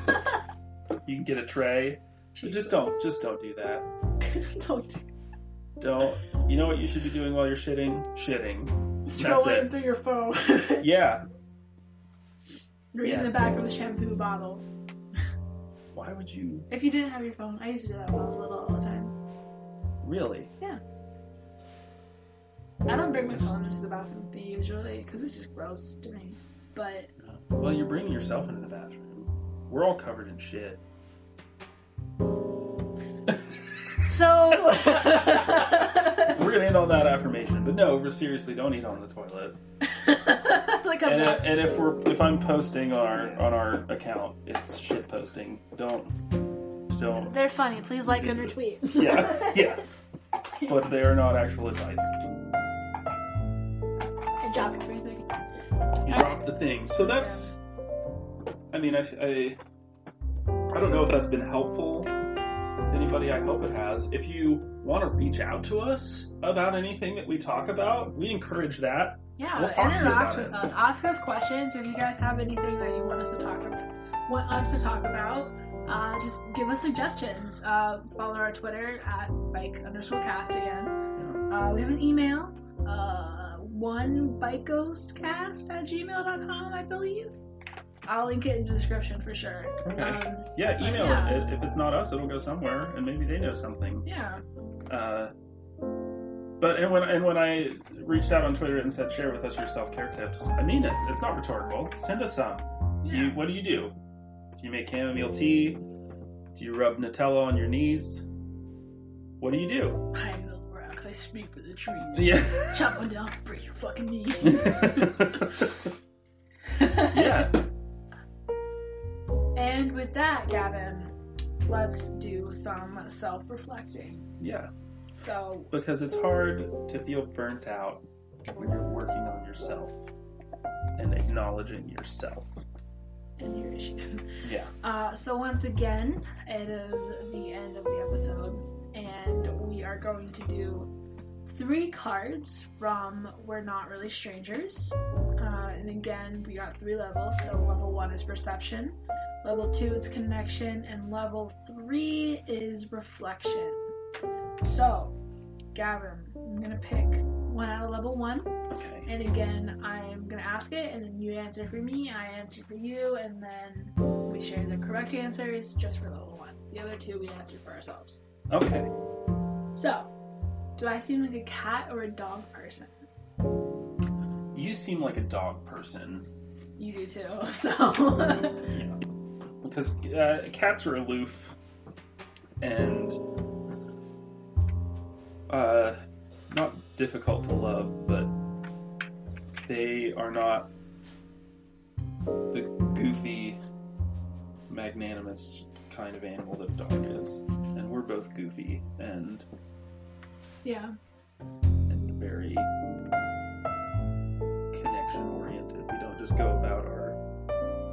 our shit. Not giving a fuck about anything. I mean, we kind of do, but the people that are like us, that we're bonded to, Yeah. we're very affectionate towards. So. Yeah. Absolutely. Uh, if I had to move out like right now and I had to get an animal, I would probably get a cat because they are more low maintenance and I don't Right. have to interact with it a lot. That's more of a practice. because like because mentally I couldn't do it either. Yeah. So, uh, but I am definitely more of a dog person. Well, I guess I interpreted that question uh, more like which animal do you prefer, but which oh set no, of qualities do you embody? oh, yeah, I, yeah, that makes more sense because yeah, like dogs are more companion kind of things, and so like Yeah. we our friends especially like we're like yeah. I like you. You're gonna stick around. Yeah. it's kind of like how dogs view people. We're also dumb. Yeah. All right, two. Two. The right card. Oh, Good or bad? this is the most ghost bite question Oh no. that could exist. I mean, we've reached the peak of this game right here. Okay. We have. So we just quit. Everything's done. Yeah, it's been good. Two episodes, we did it. Uh, it's been real. What is the most unexplainable thing ever happened to you? oh shit. Um, I literally have to think about this. Um, unexplainable. When you were younger, um, did you ever have the like? You had like those stupid little games that you did with like all your classmates and stuff. Did you ever have the one where like people would just randomly lick your elbow because you can't feel it? No. I've had someone what do the that. fuck? Yeah, in like middle school, I had someone do that to me on the bus once, and it grossed me out. Like, why the hell would you ever do that? Like, that's so weird. To me, that's unexplainable. that's the only thing that can come to mind right now. so for me, I have I have many ghost bikes, um, but one of them is, and this is yet to I've never figured out what happened here, but it was I was at my mother's house Mm-hmm. um, with Cass and my mom. We're all sitting around the, her kitchen table. Um, I don't remember what the occasion was. I think we were just hanging out. I was having uh, a hibiscus Gose from the brewery Boulevard in Kansas City. Uh, and I remember this because this this is one of those things that is just strange and it doesn't have any deeper meaning to me. It's just one of those things that has happened and I have no idea how to explain it. Mm-hmm. So that beer was bottled. So and it has a bottle cap, not Mhm. a twist off, but you know one that you actually have to Yeah. to open. So I had you know removed the cap, and I usually do this thing where I, I remove the cap and try not to uh to um like dent it or anything Yeah. to see how flawlessly I can remove it, and then I put it back on. And try to, I don't know, it's just a stupid thing that I do that when I'm fiddling with stuff while I'm talking, I try to get the cap back on without, you know, Okay. so that it looks like a perfectly intact bottle of beer in front Yeah. of me. Um, you know, some people fiddle with the labels and tear them off. That's what I do. Uh, when I'm, preoccupied. So we're, we're sitting there talking. I've done this. The the bottle of beer is completely empty. So there's no there's no dregs of liquid or anything in it Mhm. because one thing is that you know beer isn't necessarily constantly fermenting. There are traces of yeast in it, and as yeast eats sugar and converts it into alcohol, among other things, it's also emitting uh, gas, Mm-hmm. and that gas is pressurized. That's why you know on any fermentation vessel you have an airlock, because if not, if you plug that up, the pressure from the gas will eventually cause whatever your cork or bung or whatever you have in there to fire out. Mm-hmm. So I've gone back over this, and it's never happened to me before. There's nothing in there that could have been producing any gas or anything, or at least at that rate. Because we're talking about, I poured this beer, I put this cap back on it, and this is maybe 10 minutes later. The cap fires off of the top of this empty bottle. And not like a cork, like a champagne cork where it goes off and hits the ceiling. It goes up maybe, it goes straight up, like three inches, turns over in the air and lands on the table. And she had, at the time, had a glass kitchen table, it was like a round, and just pink on the glass, just turned over and just and rested. Huh. And we're talking, and we all three of us watched this happen, and we just had this simultaneously or simultaneous what the fuck moment, and I I need somebody to explain this to me. Some person that is qualified. I don't. I, I've run over it in my head. I don't understand because it's not even like if it could be. There was nothing in the bottle. There's nothing in there. So there's no pressure in my mind that could have could have caused that. And if there was anything in there, I, I can't imagine that it would have done anything other than force the cap off and you know like it would like pop a little and slide down you know Yeah. like or just like boop Yeah. and you know just fall off to the side but the fact that it was propelled straight up before turning over in the air like it arced and i mean it, it landed within six inches of the bottle but it went straight up arced fell Jesus. it was it was it looked like an invisible hand grabbed it off of the bottle and laid it on the on the table That's insane. and i have no fucking clue what to do with that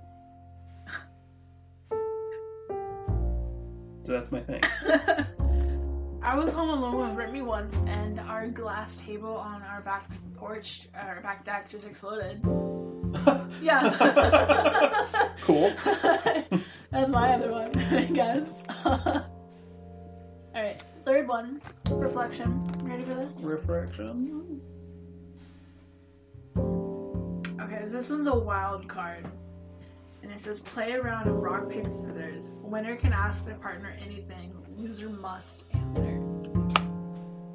Hmm. Is it best of three or Uh, sure. Okay. want it to be. so? Other important question: Is it rock paper scissors or rock paper scissors shoot? Rock, paper, scissors, shoot. Why would you Okay. why would you go on scissors?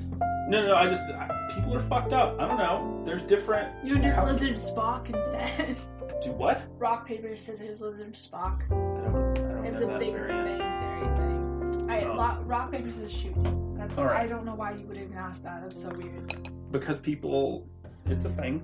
Rock, paper, scissors, shoot. Okay, you win round one. For the record, she picked scissors. I picked paper. okay, rock, paper, scissors, shoot. Rock, Rock, paper, scissors, shoot. Rock, paper, scissors, shoot. Oh for oh, say okay. So for the last three, we've each picked the same thing. so This it's, is paper, rock, rock. So, Yeah. rock, paper, scissors, shoot. Oh! She did scissors. I did rock. Okay, last round probably. Ready? Rock, paper, scissors, shoot. Fuck! Ah. okay, do you want to like choose a question yourself, or do you want to? So she pick picked one? paper. I picked scissors. I win. So a a winner gets to ask the loser any question. Yeah, and I have to answer. Okay. I swear to God, Gavin, I know your mind. I'm terrified right now. I think that I could come up with a better question than I can pull. Okay, The question is, what is that going to be? it doesn't have to be like a self-reflection question. You can ask anything, I guess.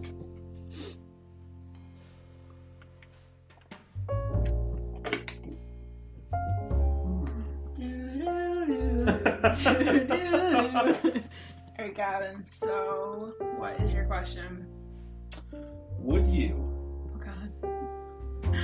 Put the contents of an entire 794 gram maple and cured bacon Bush's baked beans can up your ass for an hour and 45 minutes if it could have stopped 9 11? what? You heard me. when you say entirety, do you... You crack the can, you cook it over a campfire, let it cool a little bit, and in it goes. the Just whole dump it. can? Not the can, Oh, just the beans up my and ass. bits of bacon. No. So you would let 2,000 Americans die. Hey, it made us stronger, didn't it? beans won't. it's not 3 a.m. I'm not looking for beans. Wow. Gavin, would you? To stop 9 11? Gavin, What would a true patriot I not do anything. to stop 9 11? no, Gavin. Gavin, I. Gavin. Only an hour and 45 minutes. That's half of a hidden That makes me want to throw up. I can't. I can't. I literally, I'm, I might throw up. You would be allowed. That wouldn't nullify it as long as the force didn't eject any beans. no, nope. Okay. no. I'm. I'm not on trial here, so I'm not going to answer. Oh my god. Gross. So now you all know that Audrey hates America oh, fuck off. and Asians. What? Wow. No! I'm just kidding. Gavin hates me. No. Alright, so episode two. Fight goes guys. Gavin, how you feeling? Feeling good. It's even long. We keep getting longer. I know, we just keep getting into a loop of talking about one thing finally. Yeah. So it's pretty cool. Yeah. I feel like uh, we incorporated more feedback, which thank you. We got. I feel like we got so much more feedback after the first episode than we did after episode zero. Um, our listener base increased. Like, if we continue this growth, this is this is cool. Gucci. it's Gucci. so keep giving us feedback. Keep listening. I hope this isn't too much content. I hope this is. Good. Yeah. I hope you're liking this, but we're having fun. So, yeah. All right. This has been Ghost Bite Cast episode two. Title to be determined. So go forth into the world with your beans. And remember, at night, We're all alone.